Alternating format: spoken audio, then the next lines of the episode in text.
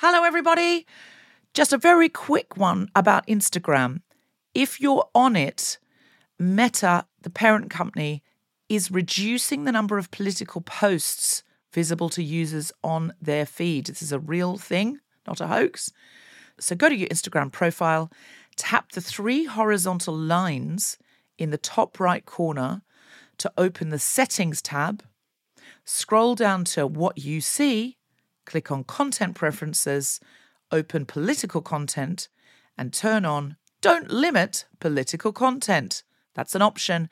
Otherwise, you won't see almost anything we post because we are deemed political. Please do that now, or you won't even see the posts about our shows, our fun things. So, if you want to see Guilty Feminist content and know when we're coming to a place near you or releasing a new podcast, do it now. Ryan Reynolds here from Mint Mobile. With the price of just about everything going up during inflation, we thought we'd bring our prices down. So to help us, we brought in a reverse auctioneer, which is apparently a thing. Mint Mobile unlimited premium wireless. Ready to get 30, 30, bit to get 30, bit to get 20, 20, 20, bit to get 20, 20, bit to get 15, 15, 15, 15 just 15 bucks a month. So, Give it a try at mintmobile.com slash switch.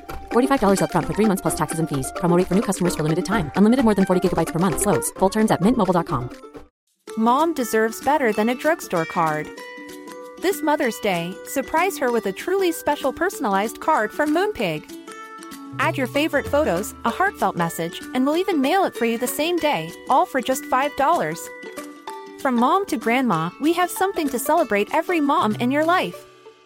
Every mom deserves a Moonpig card. Get 50% off your first card at moonpig.com. Moonpig.com. Hey, it's Ryan Reynolds, and I'm here with Keith, co-star of my upcoming film, If, only in theaters May 17th. Do you want to tell people the big news? All right, I'll do it. Sign up now and you'll get unlimited for $15 a month and six months of Paramount Plus Essential Plan on us. Mintmobile.com slash switch. Upfront payment of $45 equivalent to $15 per month. Unlimited over 40 gigabytes per month. Face lower speeds. Videos at 480p. Active Mint customers by 531.24 get six months of Paramount Plus Essential Plan. Auto renews after six months. Offer ends May 31st, 2024. Separate Paramount Plus registration required. Terms and conditions apply if rated PG. I'm a feminist, but when Tom set up my laptop to do this Zoom call, I insisted that he put it on a large book so it was more flattering around the chin area. Even though no one's probably going to see the footage. It's just for the other people on the call and for me, so I don't distract myself like Narcissus with my own reflection when I'm meant to be talking about feminism. I think that's a really good point, Debs, in the sense that there's a cruelty to the fact that any human face-to-face contact. I am. I live alone, bar my four-year-old, and any any human face-to-face contact I have now, I also have to look at myself. We are all looking at ourselves Constantly. during conversations more than ever before, and the cruelty that we're doing it during the time where we are taking the least oh, It's we are taking the least true. time concentrating on looking good, but we're Yes. staring at it and we're staring at it. And I do wonder Yes. whether I wonder whether it's going to affect our behaviour once this is all over. And when we do get to have face to face conversations in real life, we're actually going to miss being able to see our own face. And we'll have all learnt loads of like reactions that we're aware we're doing. Like I wonder if like we'll be talking face to face, but we'll be sort of going. Yeah, angling. I know my oh, angles right. much better now. oh right, we might need to start bringing mirrors out. It's uh, true, I'm- actually, because I can never have a blow dry or anything now. And I'm a feminist, but I miss being prettier than I am. you know, like I like a blow dry and someone doing your makeup Right. make you prettier than you are, and I never get to be prettier than I am anymore. I'm a feminist, but I have created a child so sexist and rude that he started saying things to me as he's drifting off to sleep. One of them, he went, Mummy, I love you so much. And I said, I love you too. And he went, I love you more than a rotten egg. It's the first one. I don't want to rinse them all in one go. really love Rudy, and I think he's just got a great sense of humour. I'm a feminist, but I opened Houseparty, the app. If you don't know Houseparty, the app, it's sort of like Zoom, except it's got some party games on it. It feels more like you should be having margaritas than a work call. That's the idea of it. And people can just jump in. So if they know one of you and you haven't locked the room, in inverted commas, they can just pop up and appear. And that's the idea of house party. And every time you open the app, it gives you some kind of philosophical slogan or f- trivial fact or something like that. And the other day I opened the app and it said, You can't be angry and grateful at the same time. And I was like, um, excuse me, excuse me, but being really angry and then discovering you have a feminist tribe who are as angry as you and being grateful for that, that's the definition of feminism. And I got so worked up, I tweeted about it and everyone told me I was right. And I felt so smug. And then I realized I basically felt good about being cleverer than a social media app Yeah, an throwing algorithm. out fortune A fortune was- cookie. It's like saying I've outsmarted a fortune cookie. Yeah. I was like, what the have. fuck did you think? Where, in what world did you think you're wise? Because you're wiser than a meme. I think that's a great one, Debs. Also, when you said I got so worked up, I heard you saying I got so woked up, Oh, no. which is kind of what you meant as well. I'm a feminist, but I've got such a sexist kid that when I, he was drifting off to sleep the other night, his last words before he went to sleep were, "Mummy, you need to cut your nails." and um, actually, my girlfriend's 400 miles away, so I don't. I'm a feminist, but this weekend I decided that I was going to put on some kind of, even if it was just eyeliner or a bit of moisturizer or a tinted moisturizer or something, I was going to put something on and run a brush in my hair before any call, any FaceTime call at all. Because I FaceTimed a family that I know, that I visited last year, that I FaceTimed many times. They live in Austria and uh, they're from Iraq. And I was chatting to the dad, and he put the FaceTime camera onto his little boy, his smaller boy, Bilal. And he said, Bilal, it's Deborah and Steve, because Steve was in the call as well. And he said hello to Steve, and then he looked at me and he looked up at his dad and he said something in Arabic. And I said to Steve, What's he saying? And he said, He's saying, That's not Deborah. That's not the lady that came to our house. That's a different person. That child thought I was trying to impersonate a more attractive woman. he thought, no, a perfectly attractive woman, you know, who had decent hair and clothes on, not a bathrobe.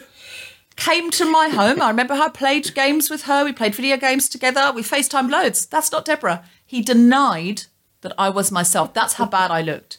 And I said, Oh no, it's just, I'm just in quarantine. I tried to explain. Bilal wasn't having any of it.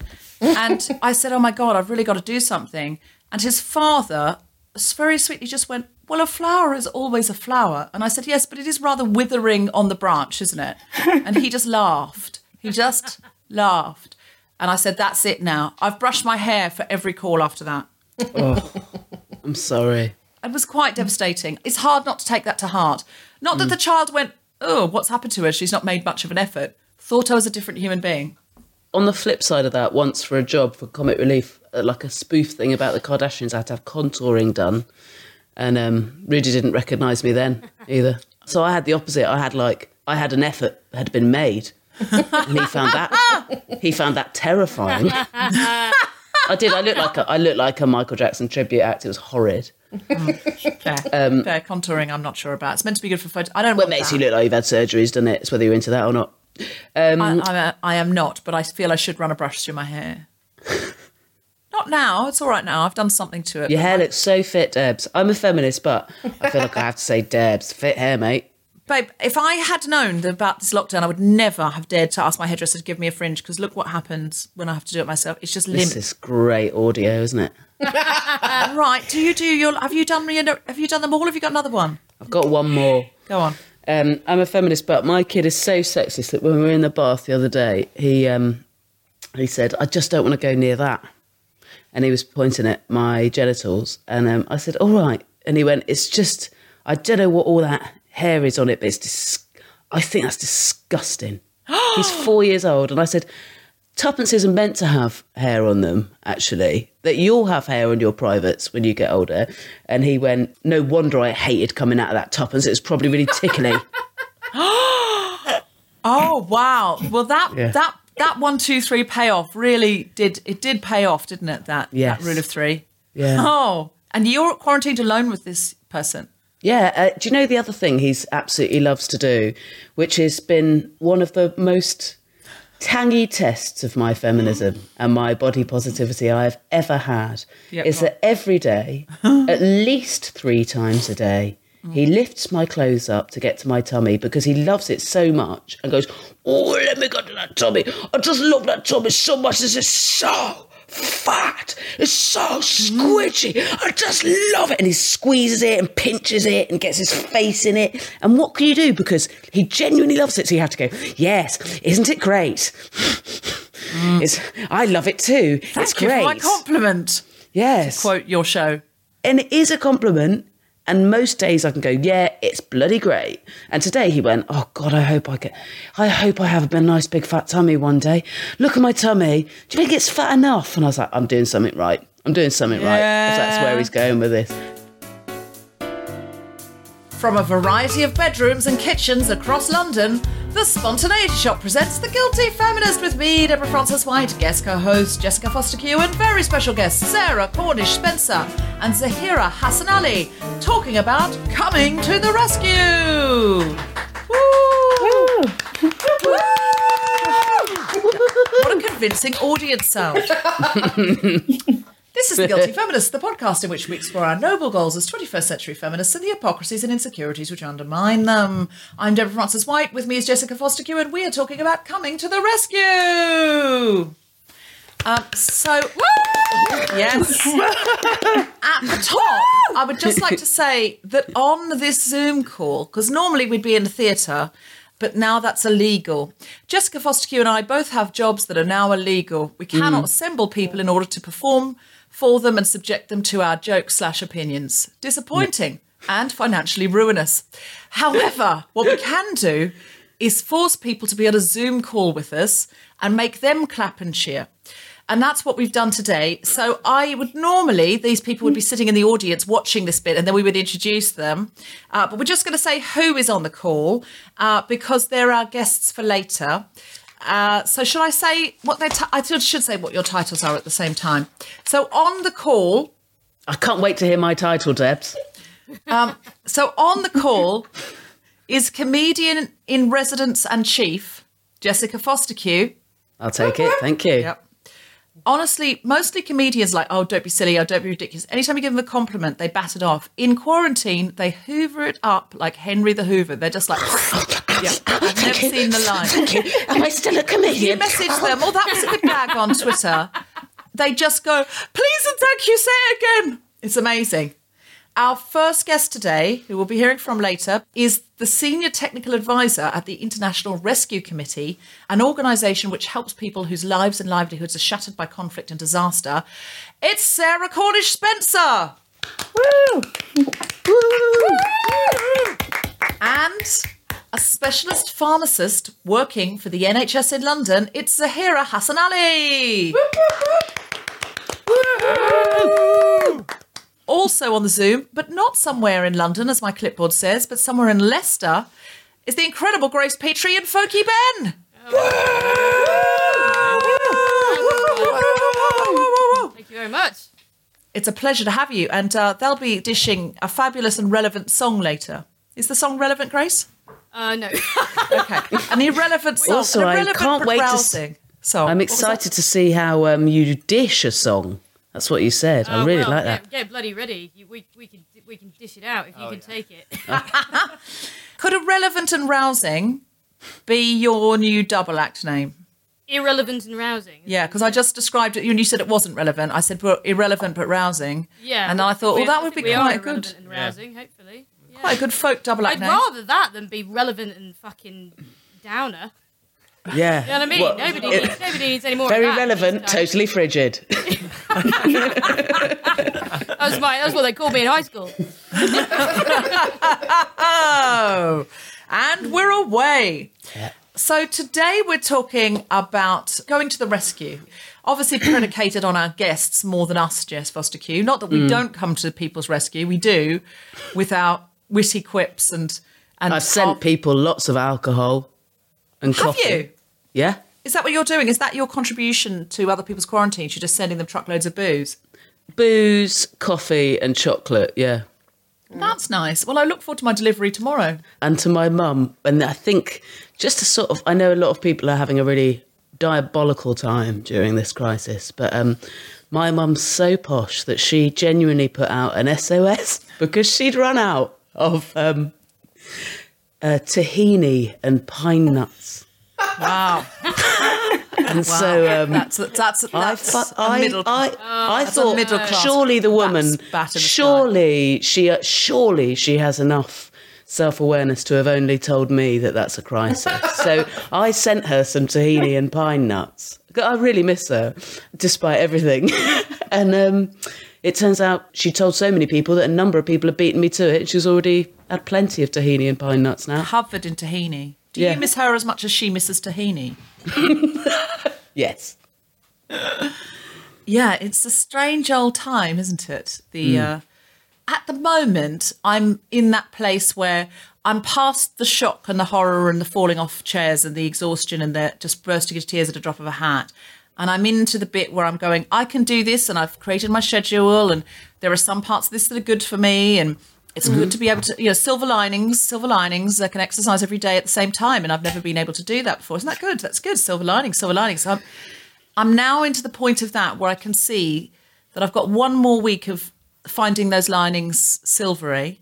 And I don't know what happens on the other side of that. I'll be honest. And I don't think anybody knows what happens when the human race effectively is locked up for three months. Yeah. It's a funny thing, isn't it? It goes from um, a sort of predication towards moral indignance towards anybody who's not behaving absolutely perfectly during this time. And then around now is, I think, when people start going, I just remembered how impatient I am. and it's um, it's a tricky old uh, tightrope. Well, I mean, obviously, we all know what the right thing to do is, and it's stay in. It's stay in. Stay in. It's, it's easy. It's not complicated. Have Um, you seen that Goody Proctor meme? Because No. of because in the Crucible, Goody Proctor is accused of being a witch. There's a meme that's like, I saw Goody Proctor in the non-essential aisle in Tesco. It's sort of like how people Oh, are currently yeah, yeah. turning on their neighbours and saying, I saw Goody Proctor leave her house more than once today, and she didn't keep a good social distance. But I did the other day after going to Regent's Park, uh, just say, I saw Goody Proctor recklessly give someone coronavirus today on her run in Primrose Hill because I thought that's the other side of it is Yeah. that we are all trapping ourselves indoors. And a mate of mine today sent me a video of her neighbour having a daytime rave, just like loads of people over and pounding music, and I was like, come. No, on, and she's just relentlessly staying in her house, doing all the right Yeah, things. Yeah, that that would make me raging. I do get raging at things like that. So I, raging, um, you need to go I to live rave in, and burn it off.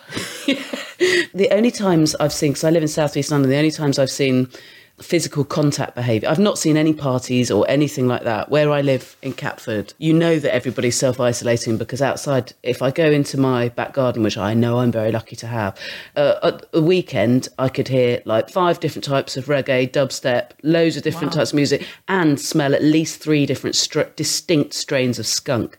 So I know that everybody's staying in, and that's great. Um, but I have witnessed some contact, like physical contact, when I've been out. I'm not going out even every day because I've got a garden, so I- I feel like I don't need to. But when I've taken my kid for a walk or whatever, and you see people like fist bumping, or occasionally someone, I saw someone go up on a bicycle to someone in a car and shake hands, and every time I've been like, like that, and then I've realised they're doing a drug deal, and actually, I think for some people that is essential.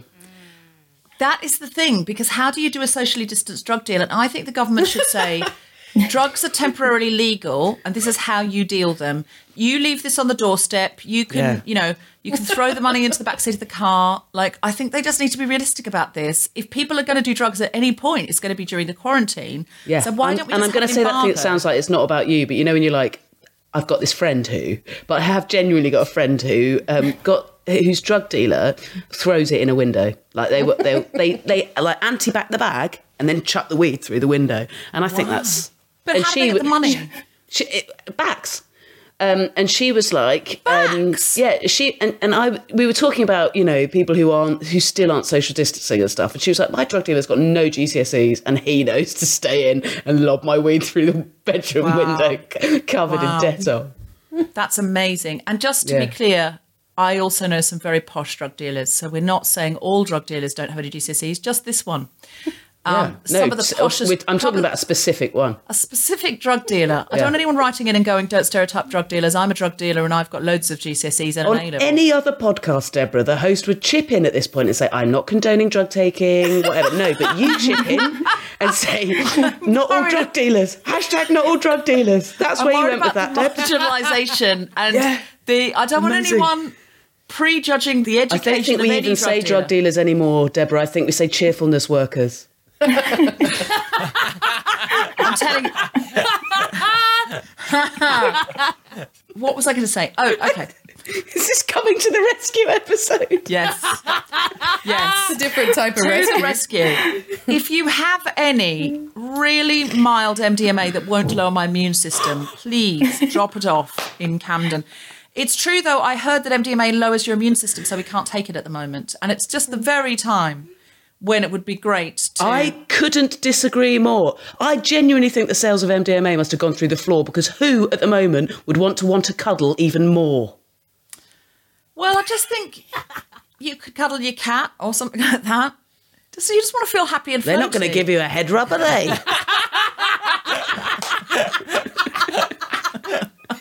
I mean, we've been cud- we've been cuddling along. each other a lot over here in Leicester. We've been we've Yeah. introduced hourly cuddles. Yeah. Have you? Oh. Grace and, Grace not and like Folky Ben are already but I cuddling, so throw some MDMA into the grabbing mix. Ben every time he walks past me. I know. Well, Yeah, please, Grace is please going to throw come out some as quarantine MDMA as in the woman. mix. Somebody I'm might. telling Yeah, you. there, but you know, it- by the grace of God, throw some MDMA in the mix. Anyway, cut all this. I think you might need to rename the show and call it Rescue Remedies. Oh, that's a good idea. yeah. That's a really good idea, Zaheera. Are you allowed as a pharmacist for the NHS to be on a podcast talking so deeply about illegal narcotics? No shit. No, she's a pharmacist. She's a pharmacist. Can you get us any very good legal ones that are just almost as good as the illegal ones? I'm afraid not. She cannot. She's officially said on this podcast that she can't. So if that's not an honest pharmacist, I don't know who is. I think that's we're going to call it a If you, night. need us to cut all, if you need us to cut all of this out, we will, Zaheera. We understand your responsibility to the community during a global pandemic.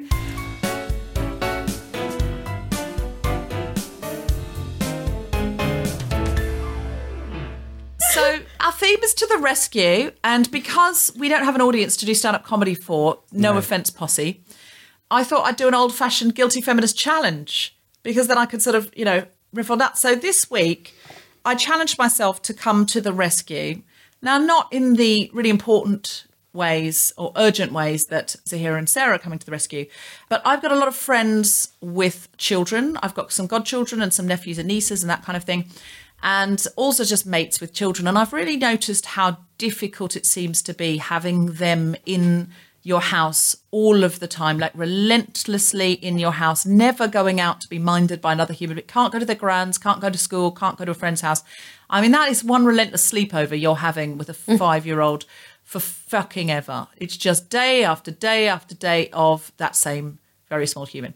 So I thought Tom and I should as people who do not have children should do something to come to the rescue and do something fun for kids because it's not just for the parents it's actually the children as well i just feel like they're not having a very fun easter break or they can't go and see their family they can't have friends over for the you know, probably for the summer they're not going to be able to have friends coming going so i thought tom and i should create a scavenger hunt tom didn't know anything about it when i started telling people we were doing it but he found out when i gave him jobs so uh, the scavenger hunt for children went like this. Uh, we created a list of things that the children had to do. Uh, so normal scavenger hunt would be things like find a certain kind of leaf, find a certain kind of pen, something like that. We decided to do one that you could do during lockdown, and so we had creative tasks like um, create a scene from your favourite movie and video it, or uh, draw a picture of the Easter monster, get a photograph of a grown-up dressed as an Easter bunny. And Grace Petrie's looking Sorry, did you say the really, Easter monster. yeah, Yeah, the don't is- knock that, Grace, because actually I joined in with my kid and that was our best round. It was sort of like the idea is you have to imagine what the Easter Oh, monster would look like. Cool, cool, cool. No, Yeah. I wasn't In a four-year-old's I wasn't head, I was there's- just yeah. thinking. All, I was thinking all my life have I been thinking the Easter bunny was something. different. I was like, have I been like not in on a bit? Have you ever heard of the Easter I thought it was monster? a bunny, and everyone else thought it was Yeah. a monster. Ah. Like, it- like suddenly, suddenly I was going to find out that Santa Claus is called Santa Paul or something. Sorry, go on. Or that it turns out the bunny was like, uh oh, yet another Me Too disaster.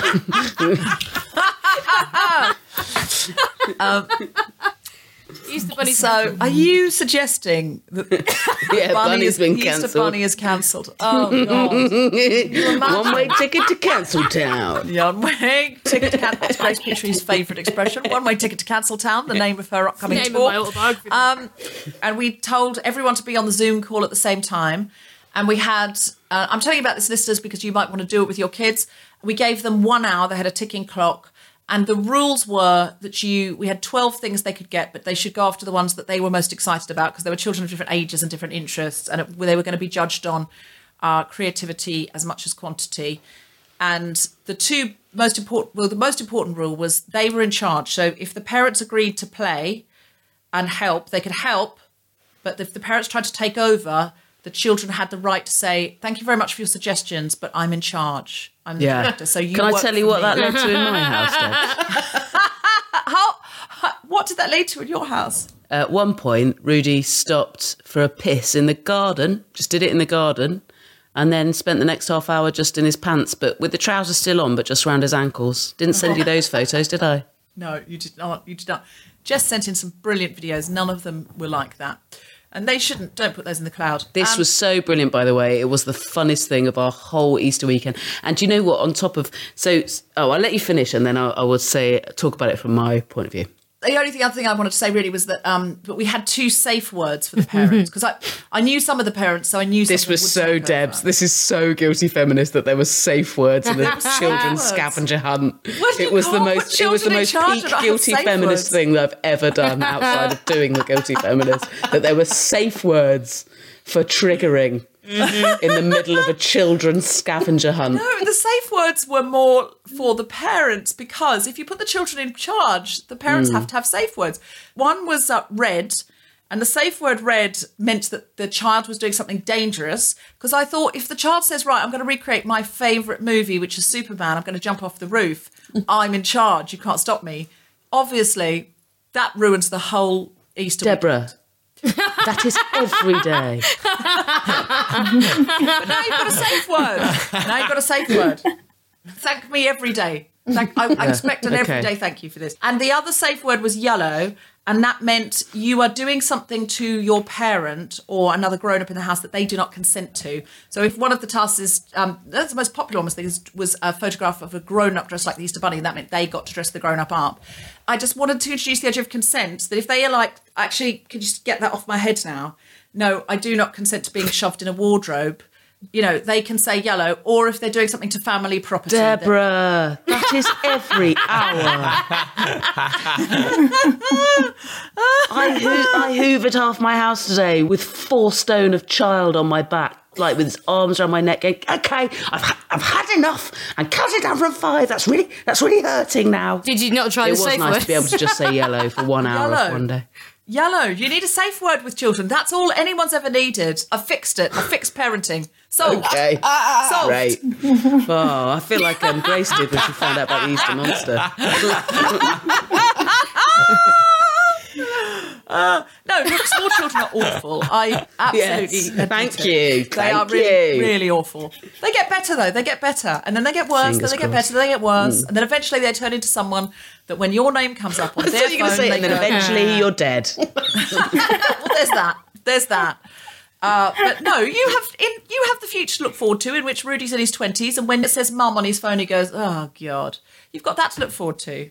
Where he roll, he rejects your calls and rolls his eyes. Yeah. Good times. Um, uh, but at least to be off your back, literally.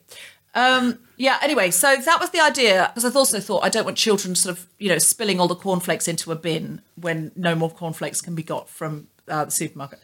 And it was really, really fun. They all got certificates for you know categories that they'd done well in and stuff like that. And tonight we are stuffing jiffy bags uh, full of prizes so that they get something in the post as well because we thought it's not much fun when no one comes to play. So at least if you have a bag of prizes coming, that's exciting. So was so awesome and it was so fun to do. It was extremely fun to do. And when glad. you first messaged about it, I was like, mm, I didn't know if my kid was going to be old enough to like get anything out of it because also I've had a, a, a steep learning curve in the sense that I have a four year old and uh, FaceTimers and that is a strong point. To him, it's like, well, your attention's somewhere else. He doesn't understand that that person, I don't think, is really there talking to him now. With a four year old, basically, you still have to go, right, now we're going to do this thing. He can't listen to an instruction. He's not clever enough to do Joe Wicks. Uh, I've just had the shit kicked out of me at 9 a.m. for half an hour for two weeks. Like, it's not. I understand that the man is Jesus reborn. And I was like, ah, is this going to be really stressful? We've got to give it a go. But um, on the caveat that we just drop out if he can't do it or it's stressful. But what a lovely idea. Let's give it a go. And I tell you what, like, he we both loved it. It was the hour went like that. I think, especially when you've got like a four year old, you're not going to be competitive about it. There's old, for older kids, the idea of the clock ticking and the competition is when you've got a concept of time is so exciting. Whereas with him, we just probably did about four or five of the things, but it was so fun. And you did it so nicely that we did like a bit of maths, a bit of art, a bit of like it was a quick piss in the garden, but like we did. was the tasks. We did. It wasn't. It wasn't. It was all very nice tasks, but like there was something for everyone. But what's even better about it, Debs, is not only did we spend a lovely hour, that I then was like, get in. Yes, you can watch the fucking telly. Yes, you can. 'Cause we've done I'm going to sit in the garden on my own. Um, you also win. you win the caregiver. Yeah, uh, you win the caregiver like at least an hour, half an hour, at least half an hour to an hour's good guilt-free alone time afterwards. And you've given me something that makes me look like a better parent than I am to tell all the other families I know and all the grandparents about because I could talk for ages about this scavenger hunt that we did. And he's got a little certificate that he bloody loves because he did the funniest joke in the Doctor challenge. Well, the thing is, he did have the funniest joke. He was the only child to win a funniest joke because he was the only child that made a joke. He didn't Um, know I- he was making a joke, Debs. I do hope you realise that. He, He was just did. um, di- giving me a terrible diagnosis. He's got a really good sense of humour. That child knew he was making a joke. So one of the things they had to get was something a doctor or a nurse would use, and extra points if there was clapping for the NHS in the video. And so he had a stethoscope, a kid's stethoscope on, and he put it on Jess's heart, and he went, hmm, "Can't hear anything. I'm sorry, you're dead." Yeah, he went, no, I, I was like, I'm, I'm clapping for the NHS. And he went, there's no heartbeat. You're dead. That's a joke. I'm sorry, that child was joking, and it's like a baby chortle, Jess. I, that's what I thought. I thought he's won a comedy award. Jess will be thrilled. it was the only joke. I will not be thrilled. I wanted to be an accountant. I hope that I'm giving him enough attention that he doesn't choose this for a job. Christ. he could be so useful, Debs. Maybe he'll be a doctor. Maybe he'll. Maybe his diagnosis will be um, a stethoscope's broken. You're dead. Um, Yeah. When you say you weren't competitive, you were jubilant though. Um, I was jubilant. When he got his jubilant. sums right, I was jubilant. Because do you know what? So often he is not an intelligent boy. Say that he's four. And he, it was a I coin challenge. to it to not Einstein. It was six And so coins that and add up again to less than 20p Yeah. was one of the things.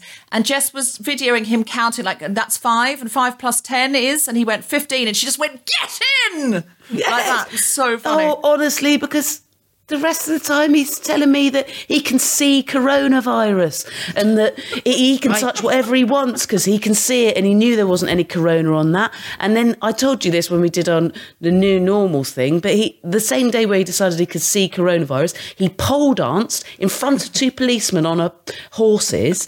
Um, he pole danced around a light like uh, what- you know, street light, pole dance around it, shouting, "I'm catching corona." That was embarrassing. And when I, had a, I bollocked him for that, he said, "It's an accident. The whole pole dancing and singing was an accident." And then we got home, and then we had a bath that night. And he went, "Mummy, I've just seen your uh, tuppence. Bad news. It's got corona on it." He's got a sense of humour. He is your son. so yeah, I'm He's really happy when he gets a sum right. I need something to be proud of. Are you sure? Are you think you sure proud of the he can't see coronavirus? Because um, Well, that's what I have I you ever seen though. The Sixth Sense?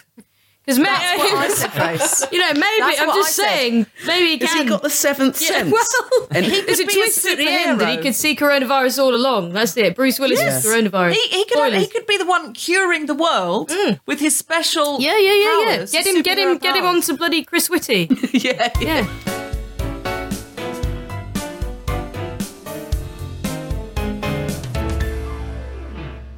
So our guest today, as I've told you, uh, one is the senior technical advisor at the International Rescue Committee. The other is a specialist pharmacist working for the NHS. Please, please give a huge welcome to Sarah Cornish Spencer and Zaheera Hassanali. So, first of all, Zaheera, the NHS workforce, I am not sure who it really includes. So we know nurses are often given great precedence, and the majority of them are female. But what about other staff? And what's the gender makeup in terms of feminism? Yeah, I mean, eh, we all know that there's doctors and nurses, and I mean, lots of people didn't even know that I existed. But we forget very important characters like our porters, which take our patients for tests, our dietitians, our healthcare assistants, because without them, the nurses wouldn't be able to do a lot of the jobs that they do. So that there is loads of staff that make up, you know, the hospital. It's just not what you know, we traditionally know as just doctors, nurses. We've got our cleaners too, our catering staff, which actually come on the ward. And during a pandemic like we do have, it's very hard feeding patients who are unwell. And how do you feed someone? Mm. I mean, how do you sterilize plates and, and knives and forks? And there's there's a lot of logistics that go behind the scenes that people forget about.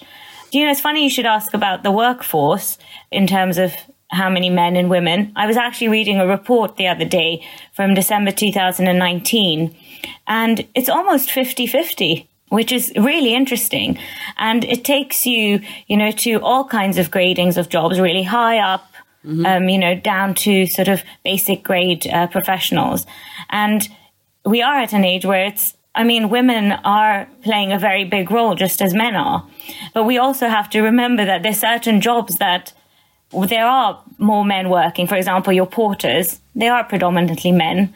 You look at your nursing force, they are predominantly women. But not to say that men or women can't do these different jobs. So, what's it Um, like working for the NHS at the moment? I mean, what's the feeling there? When we all come out and applaud on a Thursday, I've seen some NHS staff saying they really, really have been moved by that, and they've. I've actually seen videos of people crying.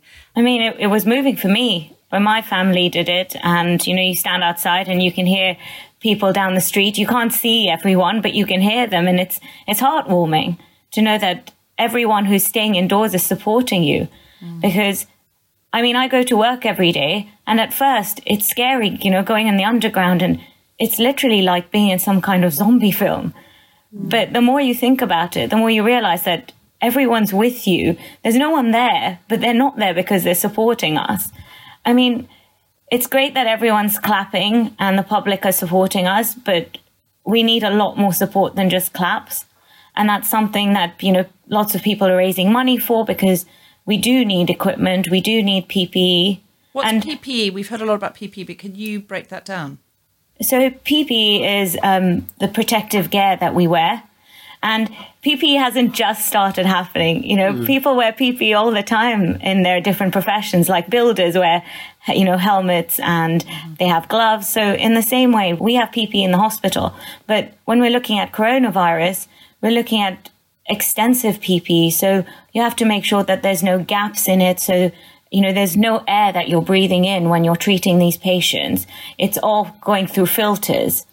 And it's not just about wearing the stuff because you need to know how to wear it. So we've got this great thing that happens in the hospitals and you have a buddy. So Deborah, if you and I were going into ITU to treat a patient or see a patient, we would go in together. You would watch me put on my mask, my gowns, my gloves. And there's actually a protocol that shows you step by step what you should be putting on. And you would watch me and I would watch you and we do all the final checks and then go in together. It's just a way of safeguarding. Oh, intensive treatment unit. Um, some people call it um, ICU, which is intensive care unit, which is the same thing. So that's where, if you're really bad, you go into the intensive care or the intensive treatment. Yes. Um, and uh, you have to have really, really, really protective clothing in there because the people are very, very vulnerable. So they have to be protected from you, and you have to be protected from them. Exactly. It works And, uh, both ways. And, and you're a pharmacist, but you were in a hospital. So what does that mean practically? So I know everyone remembers or thinks about their pharmacist as going to Boots, going to Lloyd's. I mean, we have pharmacists that work across the board. So in your industry, in your drug discovery, and in the hospital, you would see me on the ward with the doctors on a ward round because we provide clinical support, um, which is advising on drugs. I'll give you intensive care unit setting because that's quite important in our role. When patients are on ventilators and you know they're unable to eat because you're sedated, you're paralyzed so that you can have this breathing tube down you, you have all these lines which are feeding you or you know catheters which removing your bodily excretions. So for a pharmacist you go in there and you're looking at how am I going to administer their drugs? Not mm. everything is available to be infused. So given intravenously. So can we crush tablets? Can we dissolve the tablets in water? If it's something that needs to be changed, can we do it so that the patient is still being treated and they're not becoming more vulnerable because they can't be treated for pre-existing conditions? But also knowing a patient's history, being able to coordinate when they've come in. Is it just COVID? What else are they suffering from? Usually, by looking at their drugs, you can pick out what is wrong with them. And um, that's something that people often forget. And you did mention earlier about dietitians. So when you have patients who are unable to eat, you have feeding tubes that go down, and you need your dietitians there to assess the patient, look at their weight, measure their salts, and these are sm- small professionals that come into play in, in very you know big ways when an patients are critically ill. I think there was some misconceptions around the idea early doors, at least, or perhaps it's I don't know, perhaps it goes on, but there's so many people offering advice on nutrition on social media, celebrities, etc., personal trainers who have no, you know, they're not qualified in any way to tell people what they should or shouldn't be eating. So, in almost a well-meant backlash of like, why are we clapping dietitians? But like, it's mm. a huge medical job to feed people that can't eat because there's a ventilator down the pipes. I mean, That's the- uh, that I'm, is um, not the medical way of hmm. describing that. I'm an IBD specialist, so I deal with patients with Crohn's and colitis. Oh, and diet is a very huge Yeah. thing. And yeah, yeah, in our massive. clinics and in our meetings, you know, it's doctors, nurses, pharmacists, dietitians, psychiatrists, because these are core professionals that actually help in every single illness, not only in the illness that I'm specialized in. Are the people with the illness that you're specialised in particularly vulnerable to COVID? Or is it? I, th- I feel like I don't. I wish I knew more about who is especially vulnerable to it. It depends on uh, their level of disease or illness. Right. It depends on the kind of treatment that they're having. And I know a lot of patients have received text messages and letters from their GPs. So if you're listening and you're unsure, call your specialist, um, find out what category you fit into because you might have received a text message as a blanket rule that, you know, the government is using but you need to know specifically what applies to you. So we've got patients who are vulnerable in every illness, but it just depends what the severity is and what treatment you're receiving. Hey, I'm Ryan Reynolds. Recently, I asked Mint Mobile's legal team if big wireless companies are allowed to raise prices due to inflation. They said yes. And then when I asked if raising prices technically violates those onerous two year contracts, they said, What the f are you talking about, you insane Hollywood ass?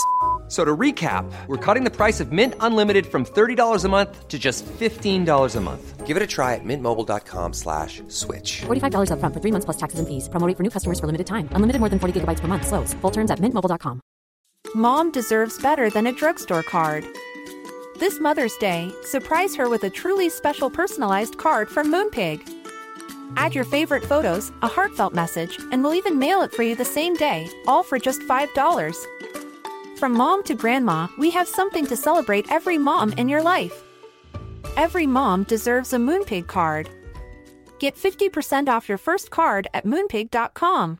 Moonpig.com. Hey, it's Ryan Reynolds, and I'm here with Keith, co star of my upcoming film, If, only in theaters, May 17th. Do you want to tell people the big news? All right, I'll do. it. Sign up now and you'll get unlimited for $15 a month in six months of Paramount Plus Essential Plan on us. Mintmobile.com slash switch. Upfront payment of $45 equivalent to $15 per month. Unlimited over 40 gigabytes per month. Face lower speeds. Videos at 480p. Active Mint customers by 531.24 get six months of Paramount Plus Essential Plan. Auto renews after six months. Offer ends May 31st, 2024. Separate Paramount Plus registration required. Terms and conditions apply if rated PG. And Zaheera, we've heard a lot about medical professionals can get a viral load. I read a statistic that 20% of the deaths from COVID were medical professionals because they're being overly exposed to it. And that's a deep concern for medical professionals, isn't it? Like, I, I worry for those on the front line. I read today that a pregnant nurse had died and that's really devastating is there anything we can be doing you know i we know you need more protective clothing and uh, equipment is there anything else that we can do to help with that I mean, there's so many um, groups on Facebook of nurses and and staff that work in hospitals where we're sharing stories and struggles, and it really is all just around PPE. I mean, this is on the news. You've got the care homes and the staff that are working in the care homes. There, some of them have moved in because they don't want to put their patients at risk mm-hmm. because they don't have enough PPE. But at the same time, they're making a sacrifice, leaving their families and going in there. Yeah. You know, they're putting their lives at risk. Really, So, and I heard about that pregnant nurse. I was just so devastated. I couldn't shake it all afternoon. I just kept thinking and mm. thinking about her. But she was in the third trimester. So I think they were able to save the baby. And I'm like, why was a nurse in her third trimester working? On, because they did that. Oh, I think they did that. I heard they did that about a week and a half ago. That they said to pregnant NHS staff, like nurses especially, and well, also NHS staff. Actually, if you can work, please do. If you've not got symptoms, please do. and our health secretary is saying, oh, well, we don't want people overusing the protective equipment. It's like, yeah, we don't want you overusing PPE. It's like, yeah, if you were there every day, mate, you would have four of everything on. I, I found that really, really, really upsetting. What's the feelings I hear about things like that? So um, I work very closely with a nurse who is an ex-ITU nurse. Um, she's been working at IBD, but because of what's going on, she's been deployed back to ITU. And um, she said, you know, usually they get three breaks during their shift, which is often over 12 hours. But because they don't have enough PPE, they're limited to two breaks. And Because you need to change it if you have a break. Exactly. You've got Yeah. to take well, dispose of it. It's Yeah, you can't wear it. it again. Yeah. You know, it's very difficult also, for I them. heard you need breaks because it's really sweaty and hard to breathe in the PPE, and you get people are getting big cuts and chafes behind their ears where you're mm. wearing the same looped thing around. Like Saw that nurse. it's just face it, it, like comes down. It feels like it comes down to an understaffing issue that was there way before this. And I, I'm not saying that there was. You know, that there's any health system that was necessarily going to be equipped for an emergency like this in its entirety, but it does feel like it's shining a light on an underfunding and an undercaring that was happening with the NHS generally enormously and, and, and understaffing. Absolutely. You know, everyone works extra hours out of goodwill um, because we we care. And I know it sounds ridiculous, but, but no, we, we it- care. it's just and- infuriating. It's not and- ridiculous. it's And when you look at the, I, you know, the nurses who are working these long shifts who can't have breaks, I mean, you know, lots of nurses are now not drinking fluids when they're at work because if you need to pee, you've got to take everything off. Oh, yeah. And we don't have enough. So what do you do? You don't hydrate. So you're getting nurses who are, Headaches. you know, Dehydrated. dehydrated, tired, emotionally burdened. I mean, it's a really difficult situation to be in. I tell you, after this, I hope the nurses come out into the street when the crisis is abated and say, we're not going back in unless we're paid double minimum. I really hope they do because people would. People would just be like, you have to pay them now. And I know that the government will probably, we were talking about this this morning on uh, Robin Inson, Josie Long show, but the government might go, we, of course we would, but now, of course, we've got no money. But they I think always do I would seem to have hope that they would be fucking mobbed if they dared. I hope. I really do hope. Um, what can we do? Because they're ra- they're getting us to donate money now. We all are donating money and raising money, but it feels like that should be tax. I mean, it doesn't matter. We'll just do it anyway. But it feels like tax. It's big society, people. isn't it? That's what Tories do. But It's big society. We pay we for it individually it sh- through should- philanthropy. It's bullshit. feels like Kickstarter, doesn't it? Like, oh, why don't, why don't we all chip into a pot? Yeah, that's tax. Us raising money is tax. It's just another way of taxing. Well, just tax people. Otherwise, the people who care and the generous people will give, and the other people who will just keep on hoarding. You know, Richard Branson is not going to be like, oh, yeah, I'll do a direct debit for a tenner, is he? Gordon Ramsay. you know, you don't have to furlough your staff. So Yeah. Gordon Gordon Ramsay just sacked his. Fucking hell. Oh, yeah. Oh, yeah. He's Yeah, big- what a big society. What a lovely big society well. we live in. Yeah. Anyway, Do that's know, not very I, hopeful. I do want to. I wanted to say, um, based on what everyone's giving, because a lot of communities are, you know, coming out and giving us free food and, well, lots of perks that have come out. We don't need those perks. What we really need is that people need to help the vulnerable in our society because there's so many people unable to leave their houses. There's so many people who've lost their jobs, you know, because of this that now can't actually afford any food. And I mean, the trust I work for are really lovely. They're catering for us. So we get breakfast, lunch and dinner if we want, you know, free of charge.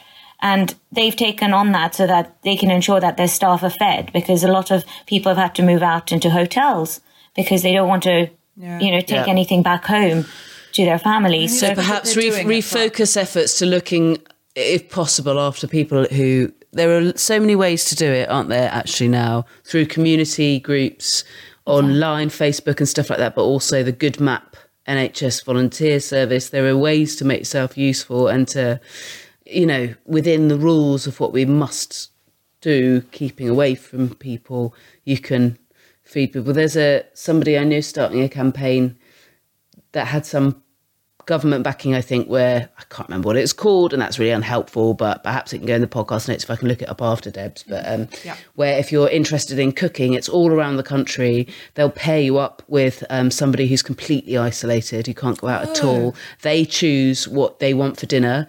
The people running the campaign will send you the ingredients if you're into cooking, and you cook it for you and for them, and you talk to them about what they thought about it and stuff like that. So there's lots of like cool things like that cropping That's up. fantastic.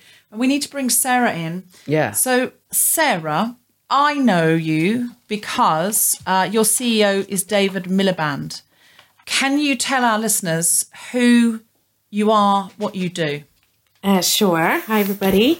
Hello. Um, I'm a massive fan of the show, so ridiculously nervous. no. And talk, honestly, it just think of it as any other Zoom call you've ever done. well, I do a lot of those.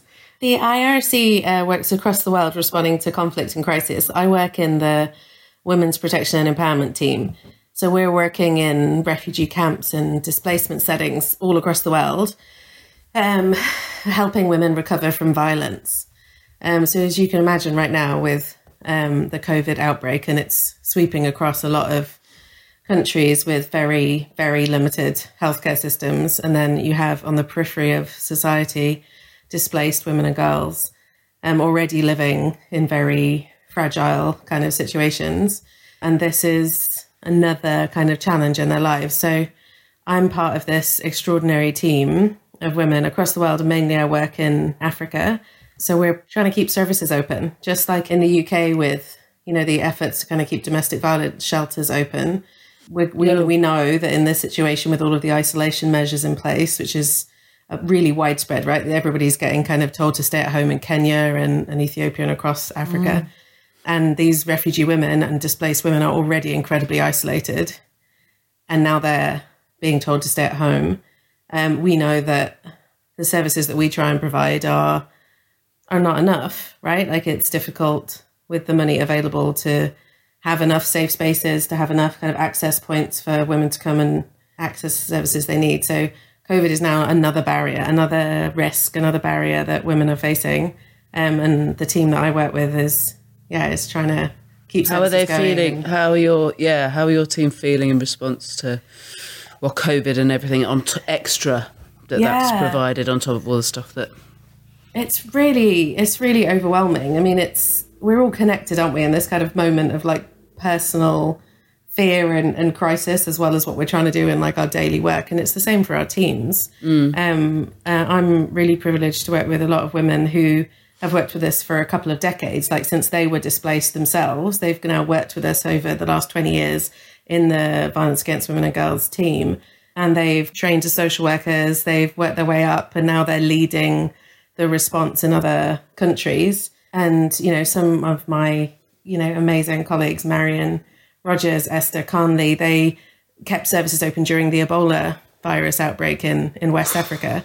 So they're, they know, you know, Yeah. how to keep a safe space, like what it means to like have a safe space where women can come and sit, you know, Mm. in a socially distanced way and keep services open and keep having opportunities for that social support because everyone's really overwhelmed. Yeah. The women volunteers, the ref- we have a lot of refugee women volunteers that are running these services. They're afraid, right? They're coming, they're trying to help, they're trying to keep connected, they're trying to keep offering support to each other. And they're scared. Like it's it's really like um Zaheera you were describing so eloquently. It's tough to keep putting yourself on the front line and to keep moving. And our staff have families, and, uh, or and uh, the volunteers have families, and um, and we're all kind of connected, I guess, and that's not knowing quite what to do right now, right? It's really an overwhelming time. Yeah. So, what do you think refugee women are most worried about at the moment, and how can we help? So, you know, we're trying to get funding. So, we're trying to increase the amount of money available. The International Rescue Committee has been um, campaigning around, you know, some of the really scary facts that are out there about like the handful of respirators that some of the countries hosting some of the largest refugee populations in the world have in West Africa and Central Africa. It's a time where, yeah, we're, we need more people to kind of dig deep and contribute to the appeal so that we can try and keep health services going um, so that we can adapt uh, our programming so that life saving kind of violence response services are there. There's a lot that needs to be um, supported right now. I think it's really challenging in a lot of countries um, and a lot of refugee camps where women were sustaining their families with like day to day kind of livelihoods that have now been completely shut down. So we're really looking at like not enough food to eat, going to collect water from a communal water point, using communal toilets, going home, a very stressed family environment, increased child abuse, increased domestic violence against women. It's a pretty tough time. It's just so extraordinarily extreme. Ultimately, the most effective way to help is to, if you have spare money, give spare money and keep the ship afloat. But in terms of the humanitarian system, like generally, in the sense that it feels like a lot of the things we're talking about, the same way we we're talking about to Zaheera earlier, is that we're what we're seeing now, in the same way that everybody's seeing like elements of their personality amplified. We're seeing Yeah. the flaws and the glorious things about various systems and various programs and various institutions and various companies amplified. Um, The humanitarian system generally, any sort of flaws or brilliant things being amplified by the current situation. it's not going to surprise you. It's the same kind of thing that we're seeing around each other here, isn't it? So, like, there is that increased connection, like, people are really reaching out to each other. It's a very patriarchal system, the humanitarian system. There's a lot of kind of macho toughness to it, right? Right. Um, my wife, Danielle, wrote a paper called Cowboys and Conquering Kings that is all about that kind of real Wild West macho. What that like big really kind of manly saving people. yeah, exactly. yeah. And so I think what's happening now is that because people are feeling really vulnerable and staff are kind of checking in with each other a lot more, we're seeing a lot more of like a feminist way of interacting with each other. Um, it's certainly something that in our team, you know, I was always really proud that we kind of put the personal first. You know, we're checking in with each other, we're seeing how we're doing, we're aware of how everyone's juggling lives, especially the women, right, are, are overwhelmed with a lot of responsibilities on a day to day basis. Now people are asking and are checking in, and you know the kids are running around at home, and you know everyone's got all this extra stuff going on. Um, so I think that could make a bit of a change. I mean, it would be nice, wouldn't it, if some of this stuff was sustained after the Yeah. crisis is over? Because it feels like we are bringing our real, kind of authentic selves into the workplace a bit more. The um, least we can do is try and learn some lessons. I mean, wouldn't it be nice? Yeah. How much, Sarah, does the Women's Protection and Empowerment team of the International Rescue Committee need the wider women's movement, need feminism? It's massive. It's like we really see ourselves as a women's movement. We're trying to connect. We're on Zoom a lot too at the moment, um, connecting across huge distances, trying to kind of come together, pool our knowledge, support each other. And then we connect with the wider women's movements to kind of support refugee women. Like if refugee women are in a country where they're welcome and where they're supported by the wider women's movement, I mean, that's an amazing act of kind of solidarity because these are countries that don't have an awful lot of money. Um, that we're working in, right? And and to have the the national women's movement kind of embrace refugee women's rights and to see that connection happening at the community level is one of the most amazing parts of what we do. Um, so, can we donate directly to IRC? Yes, absolutely. And that's on your website? Yeah, which we'll, is in the show notes. And we'll put also, a link in the show I notes, totally know what or it is. you can Google the International Rescue Committee. Now, if you are listening and you think, "Oh God, I, last thing I've got is money at the moment. I've been furloughed. I've just been put off. I don't have any money. I'm worried about my future." Uh, we totally understand that. But lots of people have got the same income they had and nowhere to spend it because the pub's shut and their gym membership's been put on hot ice and all of that. So amplifying, giving the IRC a follow, retweeting them, quote tweeting them, post them on Instagram, telling your friends, telling your friends who do have good jobs who are still earning, but you know, Pizza Express is closed. They're just coming home and watching Netflix and doing origami, as we all are. Very uh, cheap origami. yeah, send out a WhatsApp and say, hey, have you thought of donating your gym membership to the IRC? Yeah. That would be an act of great solidarity because it would mean so much to them. Just the fact if you following and seeing them, being seen is a big deal. And it's the same with the NHS. Zaheera, what's the best thing we can do for you? Is there a good place to donate to the NHS or something else we can do? You said we should be looking after vulnerable people in their own communities. Jess suggested a brilliant uh, cooking scheme. Is there anything else you would like us to do for you? I mean, support one another, stay at home. Stay at home. really home, stay at another. home. But if we can Um, donate to those NHS pots, as much as we should not be having to do that on principle, it's the government's responsibility.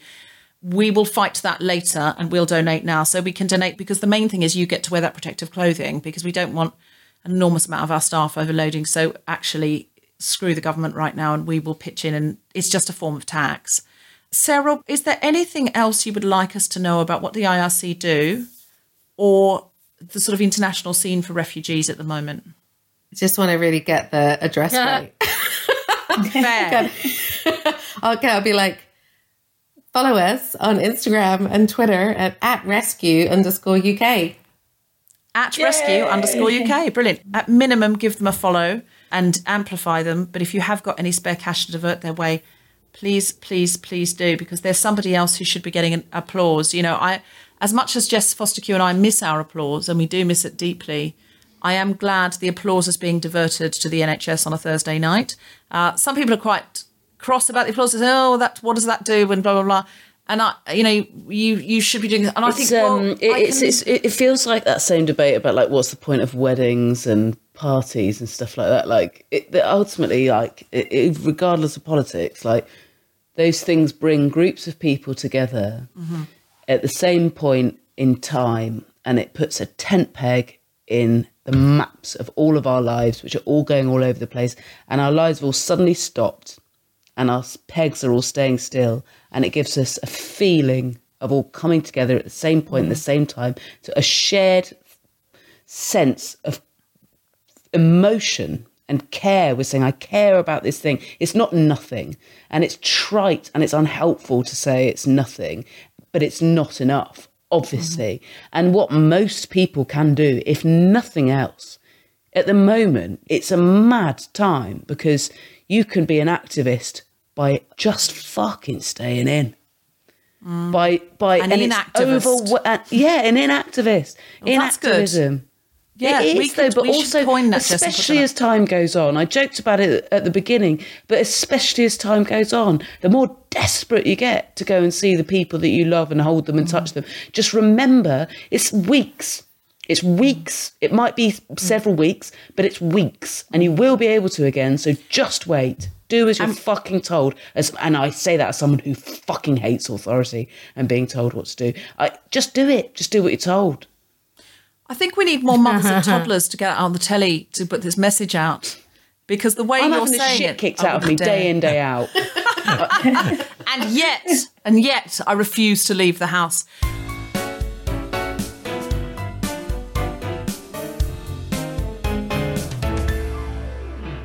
Is there anything, Zaheera or Sarah, you came to say that you did not say that you would like to leave on the Zoom? Don't wear gloves. Gloves are to be worn when you're doing a dirty job. And I say dirty because in hospitals we class, you know, wards with any disease as a dirty ward without clean, just so that, you know, it's, it's a way of distinguishing. So if you've got a broken leg, you're in a clean ward. Yes. If you've got COVID, you're in a dirty vi- ward. you yes, dirty ward. Um, because if you think about it, a nurse puts on a pair of gloves, she treats the patient, discards the gloves. You wear those gloves, and I see this on the tube every day, and it, it I really sometimes I just sit there watching people. You wear a pair of gloves, and what just normal winter gloves? No, you're you know people wearing Yeah. disposable gloves. Oh, right, right. On their You're commutes. taking them away. You're Yeah. diverting disposable gloves. If you've got any disposable gloves, can you send them to the NHS? You wear them and you touch the tube, you touch the poles, the seats, and then you take your phone and you play on the screen with this dirty glove, and then you take the phone and put it straight on your face. you may as well just lick the seats. You heard because that you're here not doing Zah- anything. Zaheera and then you'll go home and touch your doorknob, and then inside the house, what are you doing? I think people have been thinking if I put the gloves on and but I don't touch my face, I don't touch my mouth, eyes, and nose, I'm helping. You're but actually, if you touch your phone, else. you're scuppered, right? And that Well, goes. as- but but in terms of like, if you're going to the shop, then wash your hands. yeah, because just you wa- know just wash your hands before you leave. Wash your hands when you get home. Try not to touch your face while you're out, and don't touch your phone while you're out if you can. Wear a mask, wrap. In fact, don't even wear a mask. You can literally wrap a scarf around your face. I did try that, now. but the smell of my own breath, Zaheera, was so offensive by the end of one Sainsbury shop. And if I'm only having that exciting outing once a fortnight, which I am, I don't want to spend it that close with my own home cooking. Uh, Jess Fostekew, have you got anything to plug? Oh, I would love to plug. I obviously don't have any gigs going on at the moment, but um, the second half of my tour is likely to hopefully be rescheduled into the final months of next year. So keep an eye on my website. But mainly, I have a podcast all about eating called Hoovering, which I am keeping up, and I'm getting some fierce and very relevant guests to talk to me who I think are going to say either very funnily distracting or very pertinent and helpful things about eating during quarantine and lockdown and the sort of psychology of eating and or just make you laugh or just make you laugh because we'll sit down in our own homes and eat something absolutely disgusting that's already gone off from our cupboard together so it's a, it's the usual spectrum of silly to serious on there but yeah It's a brilliant and Hoovering. delicious Please podcast. listen. It's from Jessica Fostekew. It's called Hoovering. You must listen to it. I absolutely insist. Also, can I say, um, Priti Patel, our Home Secretary, announced that you could, thank you, announced that you could call nine if you were suffering, if you were fr- frightened of domestic violence, you could call 999 and then you could just press 55 and someone would come. And a load of people on emergency service have been saying on Twitter that absolutely is not accurate. They will just assume it's a misdialed call. They'll assume it's a butt dial. oh my god Um, I know, I know. that So what- fucking person so Uh, so what you've got to do, if you, this is a UK thing, gang. So if you're listening internationally, this is you know check your own emergency services details. But in the UK, call nine nine nine, and then you have to wait for the queues. Now, if someone starts speaking to you and it is not safe for you to say, "Hey, come and help me," because you're frightened of the person you're with, you then press five five, and they'll take from that. You can't speak, but please listen and follow the cues as much as possible because otherwise they might just think it's a pocket dial.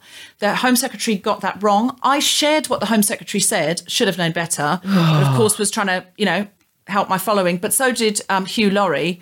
And everyone was like, oh, please reshare this. And then he's had to, you know, say, sorry, I've got it wrong as well. Also, my friend Ellen Jones, who has autism and talks about autism, told me to pass on to you that they've changed the laws. It used to be you could only go for one walk a day, no matter who you were. But because many autistic people need to go three times a day, they've got some kind of reason for needing to do that or diagnosis. And so if you're disabled and for any reason you need to leave the house more than once a day, they've changed the law so you don't have to break it to do what you need to do. And so she asked me to tell you that. Also, I have a new show called The New Normal. It's a Guilty Feminist show, Monday to Friday, 6 p.m. UK time on Instagram Live at The Guilty Feminist. We've got some amazing guests, and old episodes are all on YouTube. I say old, they're not very old because we've only started it during lockdown, but it's all about the quarantine and how our Guilty Feminist uh, regulars and guests are coping with it. So check out the new normal. Also, could you please check out Grown Up Land? It is an amazing podcast, and the lockdown special especially has an amazing, amazing, amazing monologue from Steve Alley about the refugee experience and how it relates to us now, how we're being thrust into that kind of change. Uh, so please listen to it. In fact, we'll trail a little bit of that at the end of this episode uh, so you can hear it. Go to BBC Sounds Grown Up Land and you want the lockdown episode and uh, listen to the whole thing because it's so good. There are two experts, one on um, viruses and uh, one a doctor who's hi- also Heidi Regan's fiance and it's brilliant. It's Sophie Duker, Heidi Regan, Ned Sedgwick, and Steve Alley. Also, I'm now on a, an app called Cameo. I'm raising money for Help Refugees. If you would like me to make a little video for a friend who's a Guilty Feminist fan, maybe it's their birthday, maybe you're saying thank you, congratulations, anything like that, just a pep talk. I've done a few for people who work in the NHS, just saying, hey, you go. You go on there, you find me, it's Cameo, and you find my name, and uh, you say the video that you want, and the money that you pay goes straight to Choose Love to help refugees. All right. Can I uh, can I try something? Yes. You know when you did your I'm a feminist? Yes. Uh, Yes, do Oh, do you I'm do a an I'm feminist feminist bar. part? Oh, I was yes. Yes. asked for this. Zaheera, do you have an I'm a feminist part? I do. Um, this actually is true. I'm a feminist, but I missed my lady who threads my upper lip. Because it was so long that I decided to try home waxing and took all the skin off. And it's a good thing I get to wa- wear a mask at work because nobody could tell. That's Oh. amazing. So here, if it makes you feel better, I've grown my body hair from the um, neck down so thoroughly that underneath my armpits I got two new pets. Feel way less lonely. And then yesterday, my leg hair was so long, I was able to. Ge- I genuinely, effectively used it as a towel. I truly believe that the first Thursday after lockdown, we will come out onto the streets and we will applaud the waxers and the threaders. Yeah. yes, yeah. We will. We will. We'll be, those waxers will be emergency service. They'll be working 23 hours a day, the waxers. They'll be Yeah. coming to your home. The amount of hair that's going to get ripped off after lockdown, I can't even think. It's going to be. they're There's going to be a hair it in mountain. It- do you remember at the beginning of the EU when there was that butter mountain in Brussels? There'll Yes. be a body hair mountain, won't there? We're going to have to have In a landfill cities. for it. We cannot put that down drains. They'll have to oh replace them. God, we'll, have, we'll have just got rid of the fatbergs in our sewers, and we'll replace them with waxbergs, dense with the hair of women.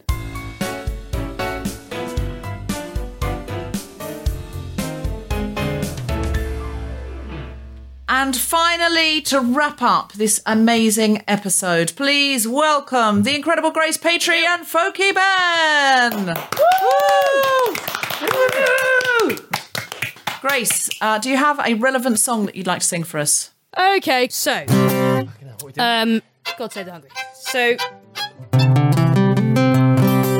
uh, there's been a lot of talk during uh, Corona times um, about uh, it being a great leveler and a great equalizer, and uh, it's not fucking true, is it? Um, it's not true in any regard. And so I wrote a song um, a couple of years ago all about. I actually wrote a song about the monarchy and how I'm not a monarchist um, personally. Uh, if uh, you are familiar with any of my work, you will not find that very surprising. Um, but I, I just, I just think there's a there's an awful lot of unequal shit going on in Britain and in the world. And as Jess Fostekew very eloquently said earlier on, I think that times like this bring those things into very very sharp relief. So. Um, this is a song that I wrote about the inequality of life in Britain, particularly encapsulated by uh, by the royal family. But I think that it touches on a lot of what we're, what we're talking about today. It's called God Save the Hungry, and it goes like this.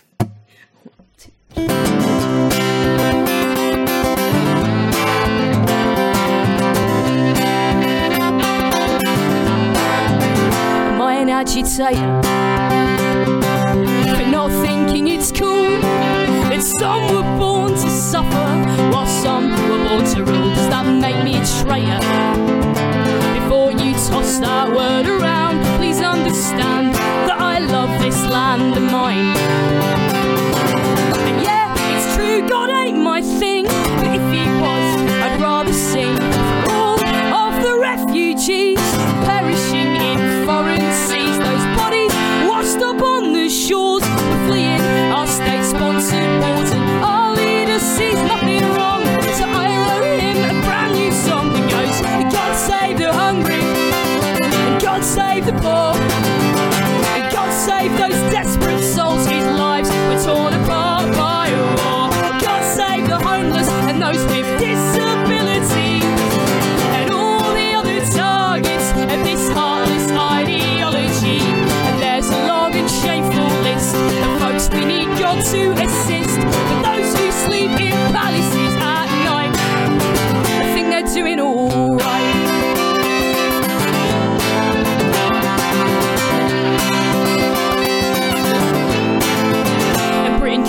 Greater if it had fairness its heart.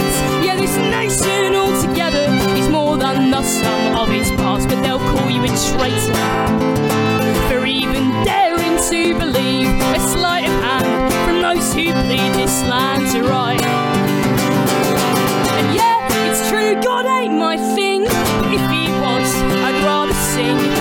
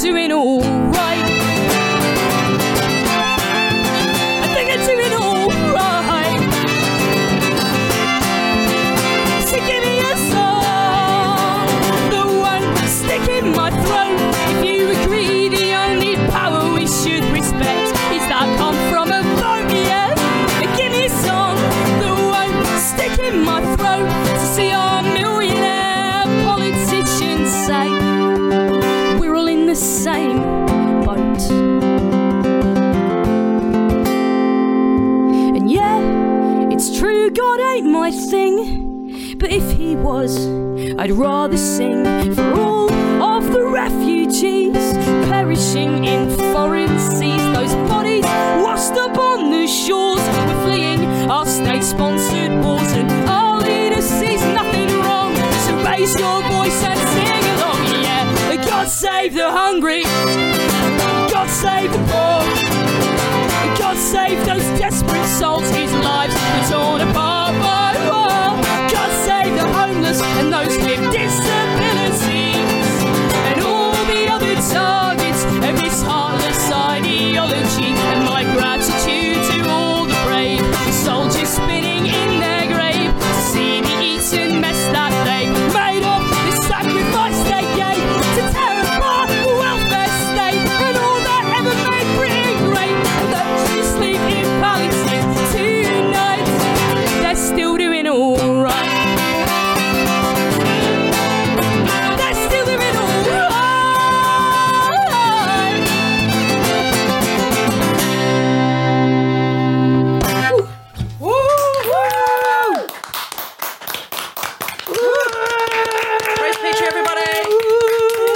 And Folky Ben! You have been listening to The Guilty Feminist with me, Deborah Frances-White, guest co-host Jessica Fostekew, and our very special guest Sarah Cornish-Spencer and Zahira Hassan Ali, with music from Grace Petrie and Folky Ben. The Guilty Feminist theme tune was composed by Mark Hodge and produced by Nick Sheldon. The producer was Tom Salinsky for the Spontaneity Shop. Thanks to Rachel Craftman, Gina Disco, and everyone who made this episode happen, as well as all of you for listening. More information about this and other episodes visit guiltyfeminist.com.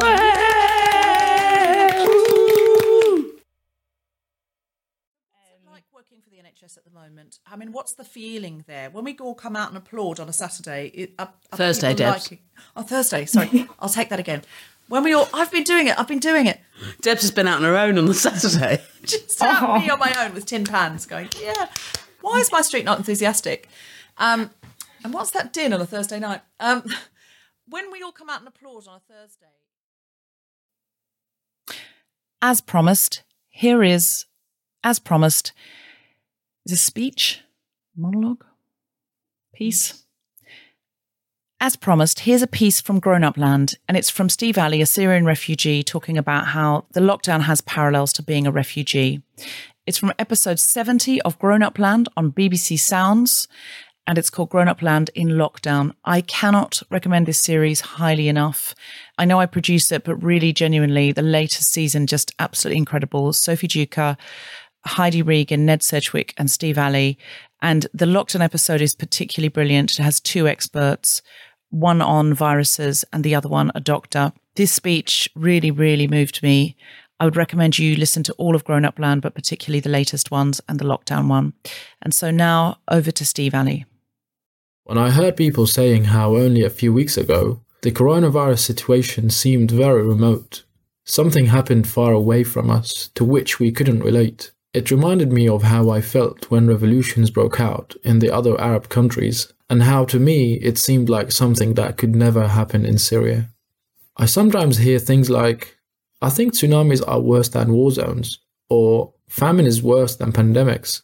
The thing is, you can't compare one bad time to another. You cannot in any way liken this pandemic to the Blitz, because every experience is different. But there are definitely similar attributes, and I cannot speak for all, but from my personal experience. My experience with this situation is different because I am used to things changing all the time. My experiences have taught me to always be prepared to change to keep my boots by my pillow because any given moment in time can be the time to go. Many of you are used to things being the same, or at least to being in control of change.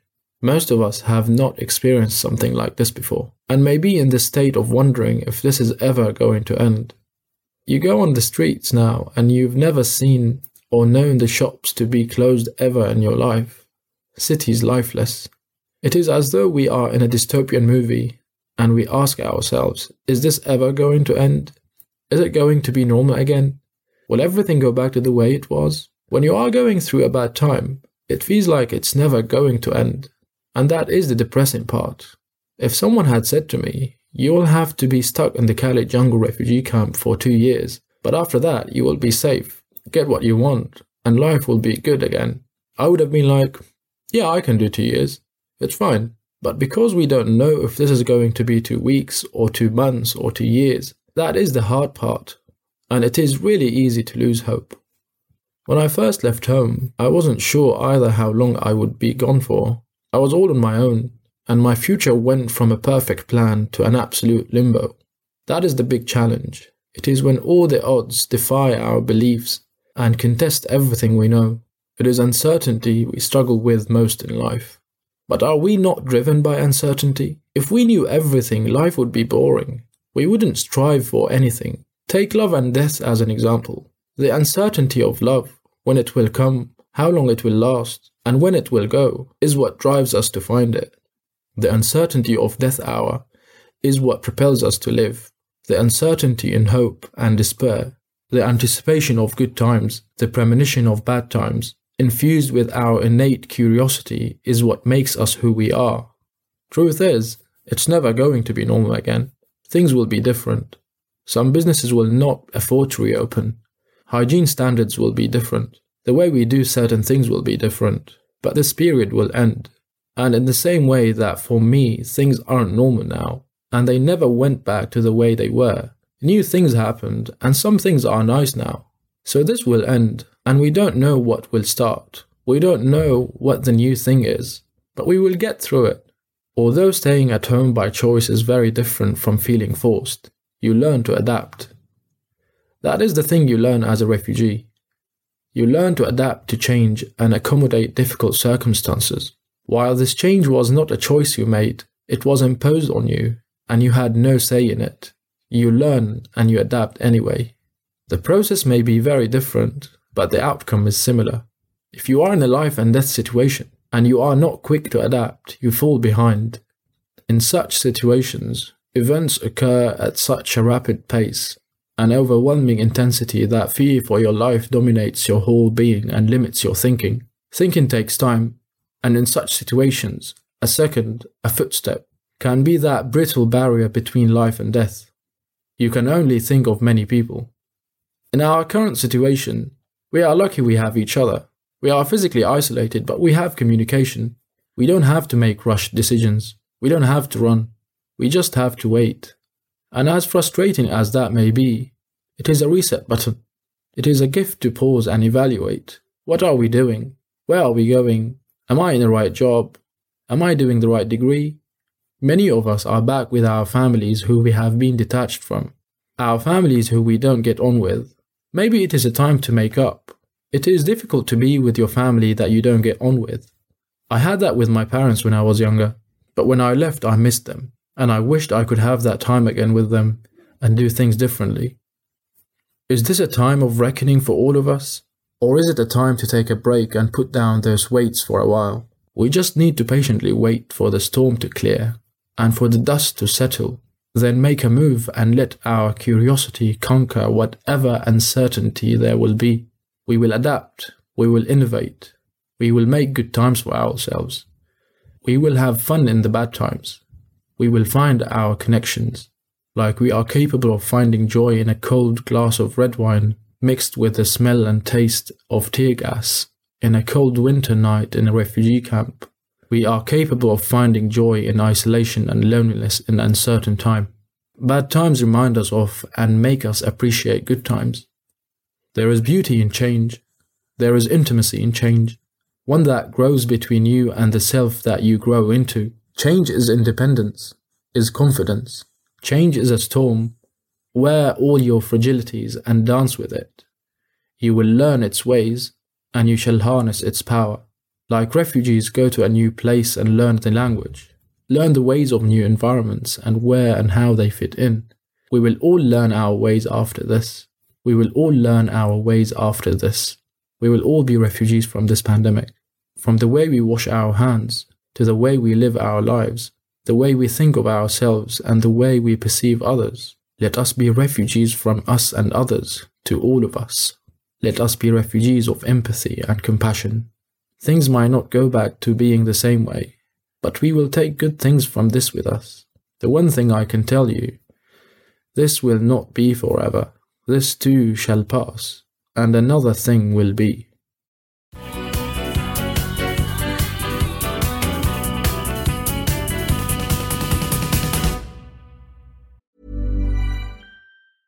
Hey, it's Paige DeSorbo from Giggly Squad. High quality fashion without the price tag. Say hello to Quince. I'm snagging high-end essentials like cozy cashmere sweaters, sleek leather jackets, fine jewelry, and so much more. With Quince being 50 to 80% less than similar brands. And they partner with factories that prioritize safe, ethical, and responsible manufacturing. I love that. Luxury quality within reach. Go to quince.com slash style to get free shipping and 365 day returns on your next order. Quince.com slash style. Mom deserves better than a drugstore card. This Mother's Day, surprise her with a truly special personalized card from Moonpig. Add your favorite photos, a heartfelt message, and we'll even mail it for you the same day, all for just $5. From mom to grandma, we have something to celebrate every mom in your life. Every mom deserves a Moonpig card. Get 50% off your first card at moonpig.com. Moonpig.com. When you make decisions for your company, you look for the no brainers. And if you have a lot of mailing to do, stamps.com is the ultimate no brainer. It streamlines your processes to make your business more efficient, which makes you less busy. Mail checks, invoices, legal documents, and everything you need to keep your business running with Stamps.com. Seamlessly connect with every major marketplace and shopping cart. Schedule package pickups and see your cheapest and fastest shipping options from different carriers. With rates up to 89% off USPS and UPS rates. And with the Stamps.com mobile app, you can take care of mailing and shipping wherever you are. Make the same no-brainer decision as over 1 million other businesses with stamps.com. Sign up with code program for a 4-week trial plus free postage and a free digital scale. No long-term commitments or contracts. That's stamps.com. Code program. A huge thank you to the amazing patrons who have supported this podcast at the Smash the Patriarchy level or above. Valerie Ma, John Coy, Sarah Boom, and Sarah.